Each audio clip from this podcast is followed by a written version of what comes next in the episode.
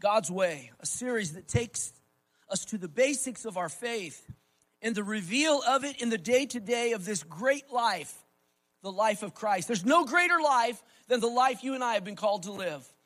It doesn't matter about where you're at monetarily, where you live, the house on the hill, whatever it might be. You need to understand that we live in a very pampered Western civilization where they tell us that even the people that are of what you and I would consider low income, they are seen as wealthy people in most parts of our world. I'm thankful for America. I'm thankful for our country. I'm thankful for the church on every corner. I'm thank you that with all of its imperfections, it's the only boat that's floating, and I plan on staying in this boat until Jesus returns. So I want to talk to you for just the next few moments in this next installment.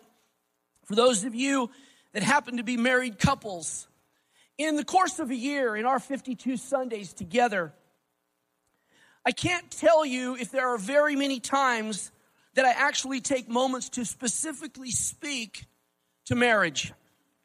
I think that in a lot of different avenues and places in the church world, we hold that off for a conference or we, we listen to a podcast or we somehow lock into some sort of flow of books that have been written and that have been produced. And there we are finding ourselves searching for what God would have us to have in the way of a marriage. Marriage, for many people, is a mystery. Marriage, even after many people are married for a length of time, it is still a mystery. Can I get an amen? Marriage is this wonderful, incredible, powerful, vulnerable thing that begins to transpire in the hearts and lives. Never do I stand at the altar in the front, on the pulpit, or at the platform when the couple is coming down the aisle. And I do this almost every wedding that I'm blessed to perform. I like to look out across the audience and you'll see the little 11, 12, 13 year old boys and girls. Now the boys today, they've got their, they've got their games on the, the screen. Babysitter is already effectively keeping Johnny quiet for the duration of that ceremony.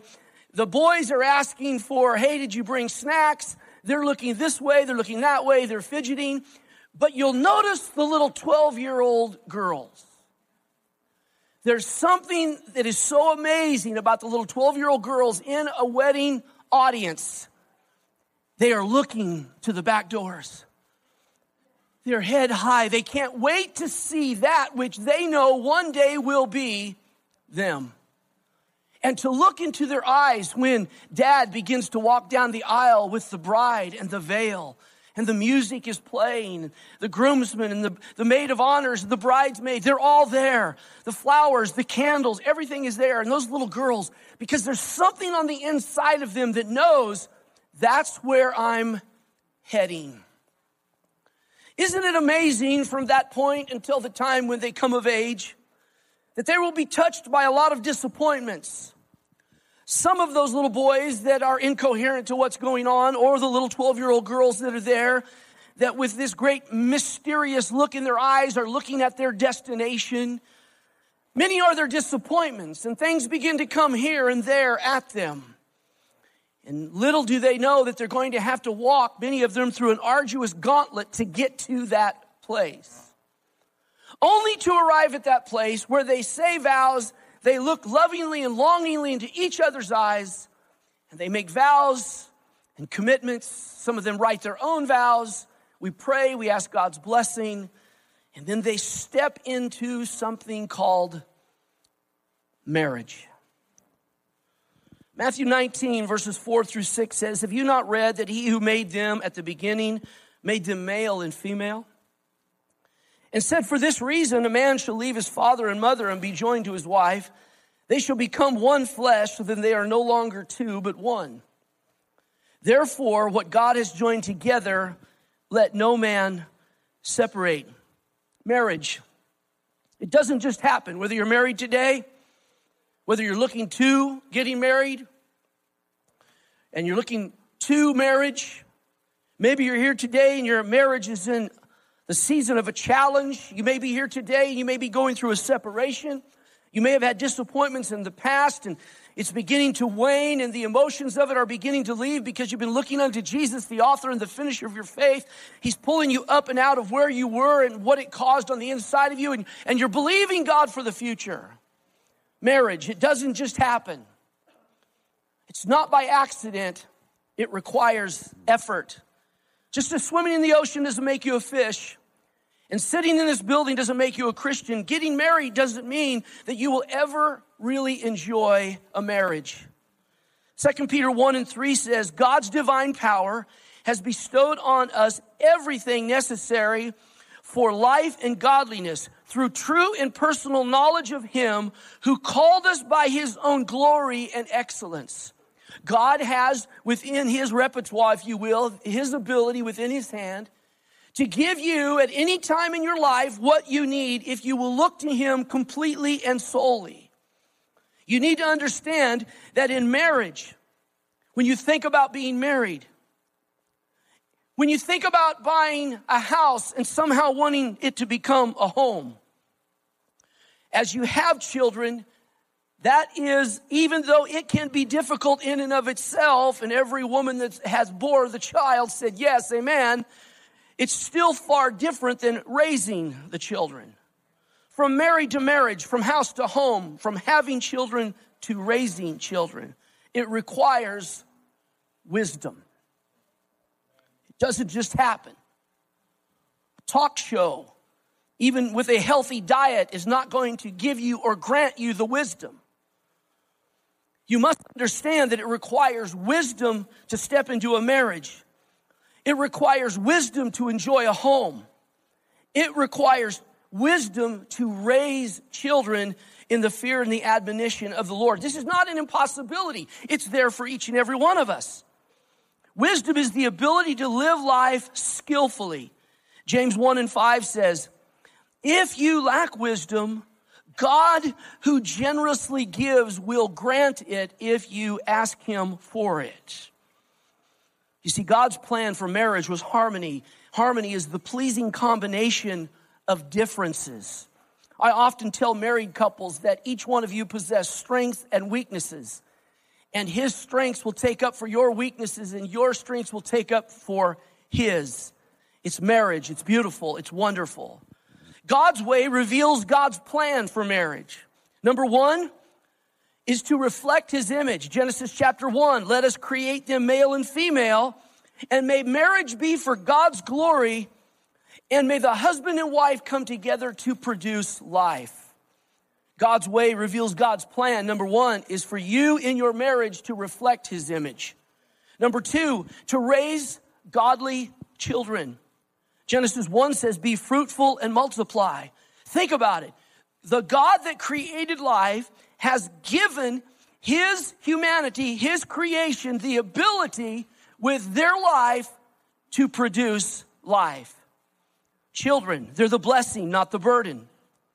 God giving man the ability to create life, the bearing, the birthing, the raising, and then the family. Number three, to establish and build his kingdom. He said in Genesis 1, fill the earth. He spoke that to Adam and Eve. As a couple, you need to know that you are to be co-laborers, not warriors or foes against each other. You are to be co-laborers over that which God has given you the ability to create. Marriage is a powerful weapon for the kingdom of God, and that's why it is under such an attack. It's been under an attack from the very first couple that God said, be fruitful and multiply the first couple that he gave them the power and the strength and the leadership and the oversight of dominion, the enemy began to attack them immediately because he did not want anything that was found in similarity to God, and he began to attack it. Number four, to provide companionship. Genesis 2 said it is not good for the man to be alone. And I say a big amen. When I walk into my house and I think my wife's there, I can immediately tell you if she's not because the house, the casa, just does not feel the same when my lovely bride is not there. He provided it for companionship. It's not good for the man to be alone, so I'm going to make a helper that's suitable for him. You see, God has placed a desire in man for intimate companionship. Two are better than one. If one falls, the other can pick them up. If one falls, the other doesn't put his head on her foot, or vice versa. If one falls, the other can pick them up. If two lie together, they can keep warm. And can I get an amen from all the men in the house? One may be overpowered, but two can defend themselves. One of the things that I almost always tell couples when they come in to talk, and I, I love to be an advocate for the home and sit and talk and speak into the lives of married couples. When the Bible says that the two become one, it's an amazing thing that takes place. We understand the principle and the concept. We've stood at that place before the, the justice of the peace or a pastor or whoever it might be, and they pray a prayer over you, and you begin to walk this unified life. When controversy, when discomforts, when things begin to come against that union, they will turn on each other. And we're missing a key element in the revelation that if I can ever get couples to stand together when controversy or when disappointments or when hard seasons approach, the two of you will not only be able to defend each other, but you will be able to fight the foe that has come against you, and you and your marriage will walk and can walk in peace. So as a married couple, when it gets tough, don't go at it with each other, but lock arms and remind each other we are going to come against the thing in the name of Jesus that has come against the union in the name of Jesus. Married couples, if I can encourage you, protect each other, pray for each other, be accountable to each other, be there for each other. Number five, God's way reveals God's plan for marriage to make a new family. It's the blending of two. His home had the toilet paper over the top, hers was under the bottom. Some of them, you put the toothpaste tube out on the counter, you hit it and you catch some toothpaste, and the rest is found everywhere. Some, you squeeze it, then you smooth it, then you roll it. I'm not going to go into a poll this morning. The point I'm trying to make is you come from differences. Then you think about the menus that are in the home. His home had these four or five meals that they rotated through, went out for a couple, then they came back and they'll start somewhere within the four or five meals that they have. And when you get married, it's a total blend. The wife says, What did your mother make for you? Or in my case, Patty would ask, What did your grandmother make? And when I told her, she said, Ew, we're not having that. Especially when I wanted the giblet gravy at Thanksgiving. I wanted the giblet gravy, and my wife who had never heard the word giblet wanted to know what giblets were. And I said, well, you know the bag that you pull out of the turkey? I want a gravy out of that. And she said, absolutely not. It's the blending of two, two meal structures and menus. I had never ever seen, I've told you before, I had never ever seen, I'd never held an avocado before. I had never, to my knowledge, tasted one. I had never seen one. But when we got married, my wife said, Come taste and see that the avocado is good. And I could still see the plate as they were sliced up from Mama Hood, and you sprinkle a little salt on it, she said. And now, to this, this day, now there has to be a, a large bowl filled with avocados at our house. And when I get back from the gym during the week, I like to go grab the one that's ready. How many of you know the one that's ready? I stick that knife in, I slice it around that large seed, I open it up, I flip the seed out, I lightly sprinkle salt, I grab a spoon, I hold that avocado with such care and concern because it is so priceless. It's literally California gold. Just look at what you're paying for them before you take them home. I'm so thankful for Joy Mena, whose parents live down in Southern California and they have a large avocado tree. She blesses Pastor when she comes home. Her son walks up with a bag, and there's nothing like those Southern California. I'm getting hungry for an avocado right now. What I'm trying to tell you is there's this blending of all of these differences. Some homes were constantly filled with yelling and volume. Other homes, the way mom and dad would spat is they wouldn't say anything to each other for three or four days. So, what's worse? It's the blending of this man and this woman, this husband and this wife that gives them the ability to create, if you will, a hybrid of where he and she, she and he came from, and they produce something that might have some similarities to their past, but it's a total brand new creation because they've been given the ability to procreate something between the two of them. Child that is alive is only one of the things that you are given the ability to procreate. You can create a friendship. You create your union. You create the atmosphere of your home.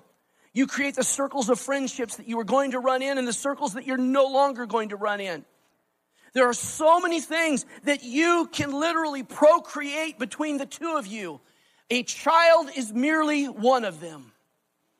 I find that a lot of couples have stillborn children laying all through their life because they do not understand what the incredible blessedness of the union is really all about. It's not just about a home on the hill. It's not about two cars in the garage. It's not about having 2.5 children, the 401k, and all of the other. It's this mysterious, incredible, powerful thing that when you come together properly according to God's word, God's way, it begins to produce an atmosphere. You don't just live in it when you're at home. You feel it when you're in the car. You feel it when you're at the game. You feel it when you're at the gym. You feel it when you're in the community or at lunch with some friends or family members. It's an atmosphere that you live in one way or the other. Whatever the atmosphere is, you live in it. I'm here today to tell you that if you'll do it God's way, according to reflecting His image, raising godly children, to establish and build His kingdom, that you understand the, the need for companionship, that you are to be the companion, and vice versa. And then God has given you the ability to make a new family. The Bible says in Genesis chapter 2 a man will leave and the man will cleave. The man must leave what's behind to cleave unto his wife. Now, this doesn't mean you're no longer your parents' children. It means you are to prioritize your spouse first. We are to always honor our father and mother and care for them, scripture teaches. But one must honor or prioritize your spouse first because you need to understand from a pastor's perspective, in law interruption and in law literally produce divorces. It's a thing. And so I want to encourage you as pastor to give you wisdom in understanding. Take care of mom and dad, but prioritize your spouse first. God's plan for marriage reflect the image, raise godly children, build the kingdom, companionship, and start a new family. Know this, the Father will guide you on how to go from married to marriage. I often say, and I'll say it here, having a marriage and raising children God's way is life's two hardest jobs, but they will provide life's greatest rewards. So, as we step deeper into this thought this morning, you go to your mechanic for a tune up, you go to the doctor for a physical checkup. At work, you get a performance review. But marriage, it seems many times as a pastor, what I see is marriage is just kind of left to fend for itself. If it works, it works. If it doesn't, it doesn't. If you've got the, the fortitude, you'll hang on. And as that last one hears the song Pomp and Circumstance, throws the cap into the air, it's not long after that that the empty nest begins to speak and it begins to take over. And the relationship that the two didn't have all those years begins to really present itself. So, whether it's the mechanic and the tune up, the doctor, the physical checkup, or the works performance review, know that your marriage deserves real focus. Here are some components that I want to encourage you to work on for a solid marriage. Number one is communication. Spend time talking, friendship, intimacy. I've often asked the Lord about number seven. You know those 10 suggestions that are in the Bible? Oh, you, no, you would call them 10 commandments. Yeah. I'm around some people that think they're suggestions, but the 10 commandments. Number seven is that there is, is not to be sexual intimacy outside of marriage and do not commit adultery. That, that sexual uh, communion, that, that sexual coming together, that intimacy that takes place outside of marriage. So for years, as I dealt with young people for about 15 years, as Pat, Patty and I were student pastors, and then even moving forward in the ministry, I would find myself asking the Lord, now, Lord, you made us the way you made us. You put a desire in us to desire each other. And there's a safe way for mankind to go about this. There's a preventative way for us to go about this. Why did you tell us that this one of two or three of strongest urges in our life to know each other physically and intimately, why did you say wait until marriage? And I really believe just a few years ago that the Lord began to reveal this to me as I was asking Him year after year, trying to find the wisdom in it. And what I began to see in the lives of many people that I spoke to and many couples, that because they were in the world, the world's way was to just find someone and then become intimate rather than spending that duration and that time getting to know each other. So you can be married 10 years, 15 years, 20 years, and you can begin to have difficulty. And the reason why you're beginning to have difficulty is because a part of your house is built on sand in the fact that you never worked on marriage. Because let me see marriage, sex, friendship, sex. Friendship, sexual relations. When this begins to become the go to, friendship is left to itself. And what happens is, if you do not possess, if you do not prepare, if you do not place the building block within the foundation of friendship, you will miss it later on in life as you begin to build the structure of your home and your family and your life begins to increase. So for couples that are here today, if out of that world you began to engage yourself very quickly and you did not work on friendship, if it's one or the other out in the world, the one is always going to reign supreme over the other. Because little do they know that after term and time in marriage, Sexual intimacy can just happen because that's what God built within the male and the female. But friendship doesn't just happen, it takes work, it takes time, it takes effort, and it will be a priceless commodity. Now, if you've been married longer than 44 years, come up to me afterwards and argue with me. But until you can log years from the principles of God and understand that that's what it requires, you need to understand that you need to put yourself today in a place where you are receiving the Word of God so that your marriage can last the duration. The components that you must work on are crucial. Spend time talking, walking, holding hands, asking questions, and not just speaking, but then listening. Number two is consideration. Pay attention to each other. It's not about 70 30 or 80 20. Marriage can't and won't exist if you're only giving marriage your leftovers. All right, I'll, I'll, I'll, stop there for just a moment. I know one, a couple of you want me to trot right through that one and catch another gear, but here it is a lot of men that I speak to will find solace and some kind of affirmation and almost some kind of justification in pouring everything and their best into their work and coming home and requiring that home puts up with the leftovers, wife puts up with the leftovers, children put up with the leftovers.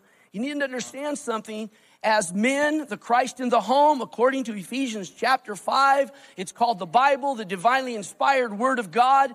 There's a roadmap for your life individually. There's a roadmap for your life spiritually. There's a roadmap for your life when you come together in a union. And it says you and I are supposed to be the Christ in the home. We establish the rules of engagement when it comes to the home, just as Christ determines the rules of engagement when it comes to the church. So if you're a male, if you're a husband, if you're preparing for marriage, don't think that you can go out and give this 70% and give the home 30%. How do I do this, Pastor? It's by prioritizing the home and striking a balance. I was blessed the other day to speak to the National Honor Society over at VCS.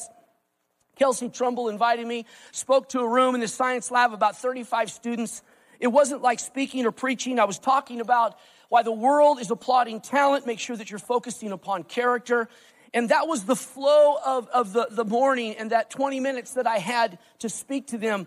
And as I began to talk to them, and this relates to marriage, because here was the cream of the crop from VCS, the kids that were going to really set their sights on their, their, their next step in their education. I could tell the, the, the, the mode of the class and the IQ of the class was very high. I could see it in their eyes. And when the Holy Spirit began to come in the room, I made sure I said the thing that needed to be said. And I waited until he got there when I said this. If you really want your life, I said that to them, and I'll say it to you now. If you really want your marriage to succeed, meaning that not only the union between the two of you, but those of you that have been blessed with children, if you want your children to succeed, then you must, from the position of the Word of God, establish a proper definition of success. So, as married couples today, you must ask yourself do I have a proper definition of success? After communication and consideration, it's compromise. True love is selfless. Then there's courtship. For many, it's a period of time that's designed and we live in it to win them over and to establish the relationship. But I believe that courtship is something that you should keep doing, the things that you did to win them. It's not a period of time, but it's a continual focus in your life. It takes energy and it takes effort. And if you might look over that one or forget that one, you can remember it this way. If there was more courting in marriage, there would be less marriages in court. You see, the number, the number of times the number of times weekly that I will ask Patty this question, and I love her response. I'll say it on the phone, I'll text it to her, I'll call her when I'm going to be away most of the day. And before we get off the phone, we've talked about what we're going to do in the way of having dinner. Are we going to watch this tonight? Are we going to watch that? And I'll say, hey, babe, just before you go, will you marry me? And she immediately says, yes, but with stipulations. And so I've learned through the course of years after she's begun to say that, I've said to her, Write them out, sweetheart. And because I know the worth and the wealth of my bride and how priceless she is in my life and the life of my children and my family, as well as this church, that I tell her, babe, write it out and I will sign the stipulations because I want to make sure that you and I are together forever. There's a story of a husband that was really having some struggles with his wife. Some of you remember this. A lot of you will not have heard it because it was years ago that I shared it. But the husband was understanding it and was really finding out when he came home that his, his wife was going through this real depression and she was real despondent and she wasn't herself. So he talked to a few friends and, and found out this wonderful psychiatrist that was in town. And so he called and made an appointment, spoke to his wife, had to kind of talk and coerce her into going because he was just concerned about her. Really misunderstanding that she was the way she was because of things that weren't coming from him toward her.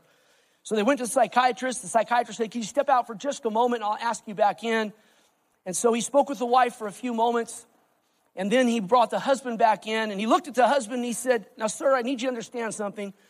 You need to watch what's going to happen right here. And he reached over, grabbed the guy's wife, laid her back, gave her a nice, big, long kiss, brought the wife back up. She was like, Oh.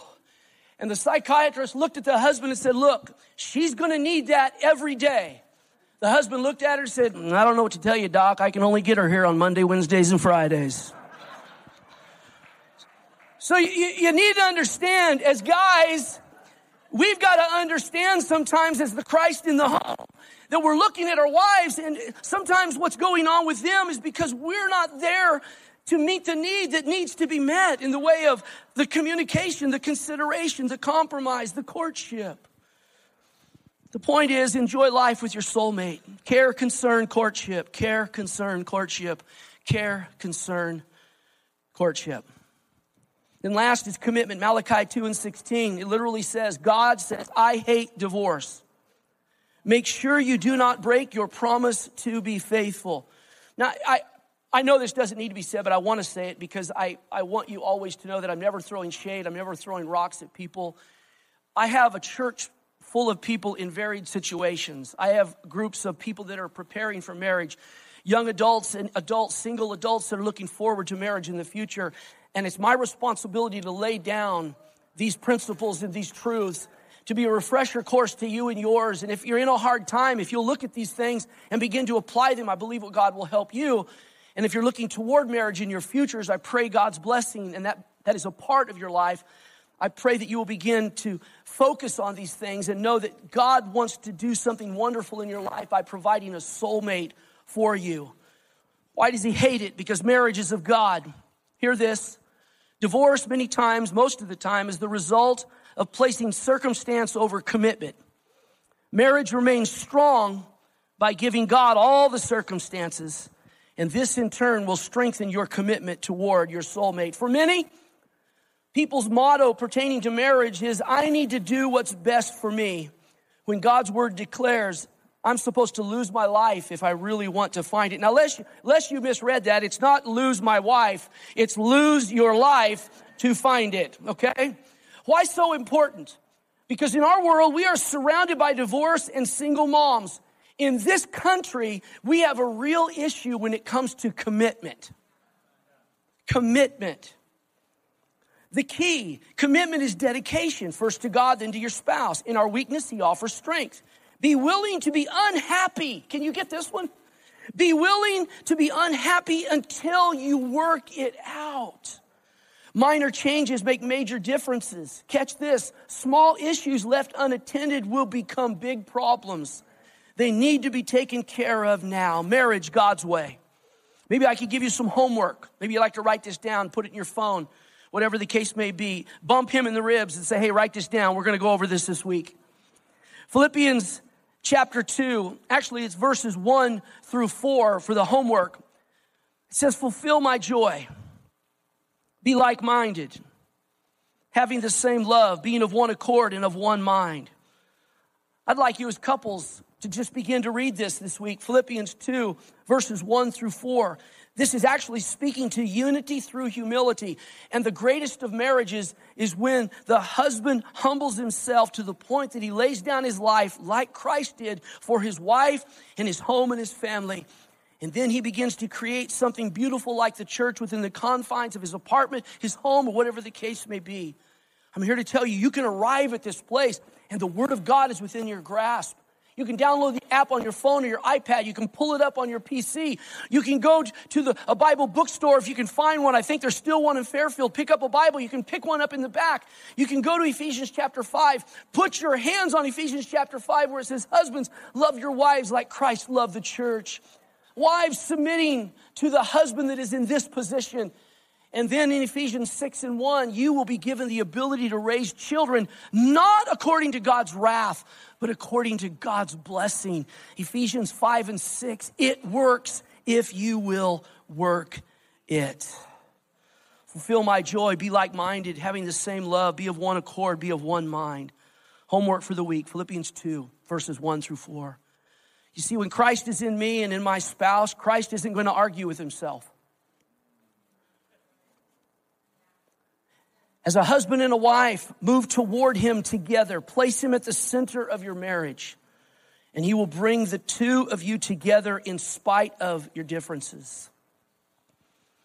John, if you will, I want you to understand something this morning. My wife, Patty, is the reason why we have a good marriage, a peaceful home, that I call every night when I go home my little vacation. Patty is the reason why we have awesome children and a great family. Imperfect, absolutely, but a great family. And I'm sure that early on when we got married, I was 19 and she was 18. If you would have asked me then, I knew everything. But I quickly found out as we stepped into marriage that I really knew very little.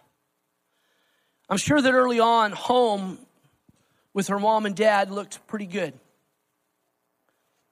But I can tell you, as bad as it was in those early days, as she was married to this young man who had no clue. The only thing I really knew is that I loved her and I wanted to spend my life with her. But I really didn't know what that required. Didn't have a clue. She was the glue, she was the bond, she was the strength, she was the security. Her toolbox was just completely full of tools from her mom and dad who had raised her properly.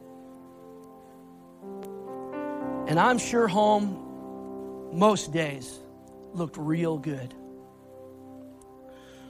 But she stuck it out. She stayed there with that young kid until he hopefully grew up. As I look back, I can tell you that we just held on to each other. And the result is that today, Patty and I, we're one. We are, we are one. We not only co labor over our family, our children, our grandchildren, but we co labor because we're, we're a team when it comes to pastoring the people of God. Patty is the love of my life. I tell her I love when I head home from the gym. Hour and a half, two hours there. I already kissed her, said I'll see you in a little while. On the way home from the gym, she's the first one I call, and I punch the button. I say, Call Patty Baker. And I always tell her, it makes my heart smile when I hear the phone say, Calling Patty Baker.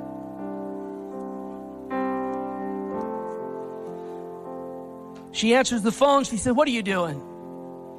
And I said, Ah, oh, I'm just trying to put in a little work for you, that's all. I'm on my way home. I just wanted you to know. I walk in the house most mornings after I go to the gym. She's got my three eggs scrambled. She's got a half of an avocado peeled, sliced up on one side of the plate. And she'll put a little patty on it by peeling a little nectarine for me and just putting it on the plate. And there's just a little splash of color. And I walk in, and there she is. I can tell you honestly, I've shared with you many times, my parents only made it about five years, and my dad really wasn't even home very much during those five. I remember two times him being in the home. And though I didn't have a good example of a mom and dad that walked properly and correctly according to the Word of God in marriage, I can tell you that in holding on to God, because I knew I couldn't let go of Him, even though I was just so frustrated at times over the, the couple that we weren't because the husband that I was refusing to be, and I just was having struggles. I would go to the toolbox and there were no tools there. And, man, what do I do? Where do I go? How do I learn how to do this? But I kept holding on to God and I held on to my wife, and He made it all possible. And now in April, it will be 44 years, April the 12th. I can tell you, and honey, that's applause for you. Marriage, home, children, family. Just before we step into a moment of worship, catch this, will you? Don't settle for just being married. Do what it takes. Go to God in His Word and build a marriage with God's help. Next, know what the plan of God is for marriage and put in the work to arrive at the results of God's plan. And next, start now. Don't wait. Start now and begin to focus on communication, consideration, compromise, courtship, and commitment. And if you'll stand with me this morning, last but certainly not least, if you haven't as of yet, and you need you need to you need to kind of pull this into your heart real quick. Just because we attend a, a building where our church meets doesn't mean that we're allowing God to attend to us. And it doesn't mean that we're allowing God to attend to our marriage and who we are and what we are. You see, you see, there, there's something that God's doing in this series entitled God's Way. He's strengthening, He's fortifying all these different areas, our giving, our serving. Now today, marriage, because he, he, he's preparing us for a work that only he can work. You see, you've got family members that are going to be, become so impressed because of the, the presentation of the basics of God in your life. They're going to feel the impetus of God and His Spirit when they come into your home. They're going to know that you're going through a tough time certain times, but when they see you, it's going to be a paradox to them how you can be walking with such peace and poise as a couple when they know what you're going through. You see, in the church world, we, we, we've been so close for so long. 51% secular people end in divorce, 50% in the church end in divorce. We, we've kind of just left this thing to itself. And it shouldn't be so. It shouldn't be so. It should be you and I as a married couple today standing there in our own right and saying, you know what? Whatever it is, whatever it is, whatever it is, we're going to let it go. We're going to come together with peace and persistence. We're going to make those minor changes because we know they're going to make major differences. You haven't yet, you'll stand at the front door when one by one your children will begin to walk out when they're preparing to get married. And while they're walking down that sidewalk, your heart will be cracking open and weeping because you would love to just dial it all back, rewind the whole thing, and raise those kids all over again. I'd do it right now in a second because I love my kids. Home, family. For some of you, that's so vague and so foreign. But it's found within the mystery of God because it's something that God created It's something that God provides. It's something that God will produce on the inside of you. You say, Pastor, I don't know. Well, what did James 1 5 say? Ask the Lord for the wisdom. God, I want to be the husband that I need to be for my wife, that she deserves me to be. It's not, well, I'll become the husband when she becomes the wife. Jesus didn't say, well, I'll become the Savior on the cross when you become my church. No, I'm going to allow myself to be nailed to the cross when I could have called for 10,000 angels to come and deliver me, but I hung there because I loved you that much. So somehow, some way, we've got to bring this home in the church. I've spoken with people in my office and said I had to leave this church, such and such a place. Why? Because my wife and I attended there for years. She left me and started going out with somebody else in the church, and it's just like nothing else matters. And the church is just moving on. What have we been doing? We've been walking away, backing away, stepping away from the truth of God's word because there's a requirement there. You know that Paul said every day we have to die to our flesh? I, I know I reference this, forgive me, but it's so powerful. I told you that I love to run when I go to the gym. It's, it's the last hour that I'm at the gym. I love to run. I, at my age, I love the fact that I can just run. And I find, I told my wife this incredible, mysterious thing. For the first 20 minutes while I'm on that treadmill, there's two voices inside of the same brain. Two voices. One voice is telling me, hey, you got a lot to do today at the office. I'm serious. Hey, you got a lot to get to today. You got you got a heavy counseling afternoon. You, you, need to get out of here. You already ran a half hour. You've already run 15, 20. Hey, you do it every day. Get out of here and get home and get ready because you got stuff to take. You don't feel like it today. Friday when I went to the gym, I felt horrible. I didn't know if I was coming down with something. I just I felt horrible and I wasn't going to run. And there's two voices inside of this same mind. And I went to the scripture where Paul says, I have to die daily to my flesh. The scripture that says, the thing I want to do, I don't do. And the thing I shouldn't do is the thing I always find myself doing. How did Paul get that revelation? Because he heard the same two voices. Those two voices will speak inside of your heart, your mind, your soul, your spirit when it comes to your marriage.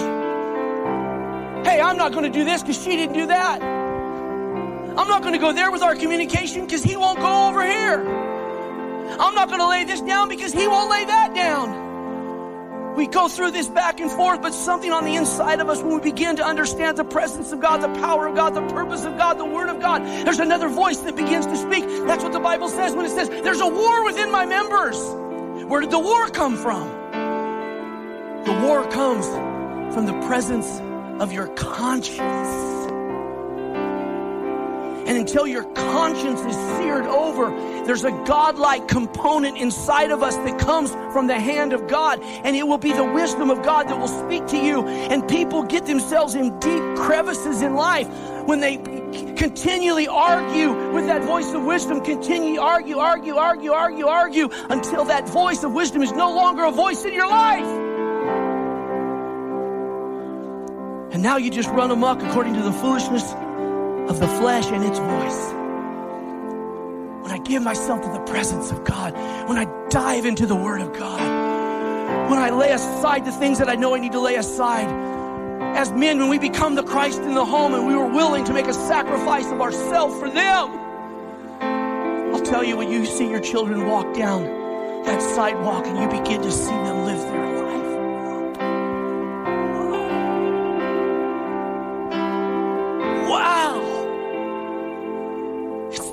of all checks. No lotto could ever match it. Your children walking out the blessing of God that produced the atmosphere that you reared and raised them in. It's called marriage.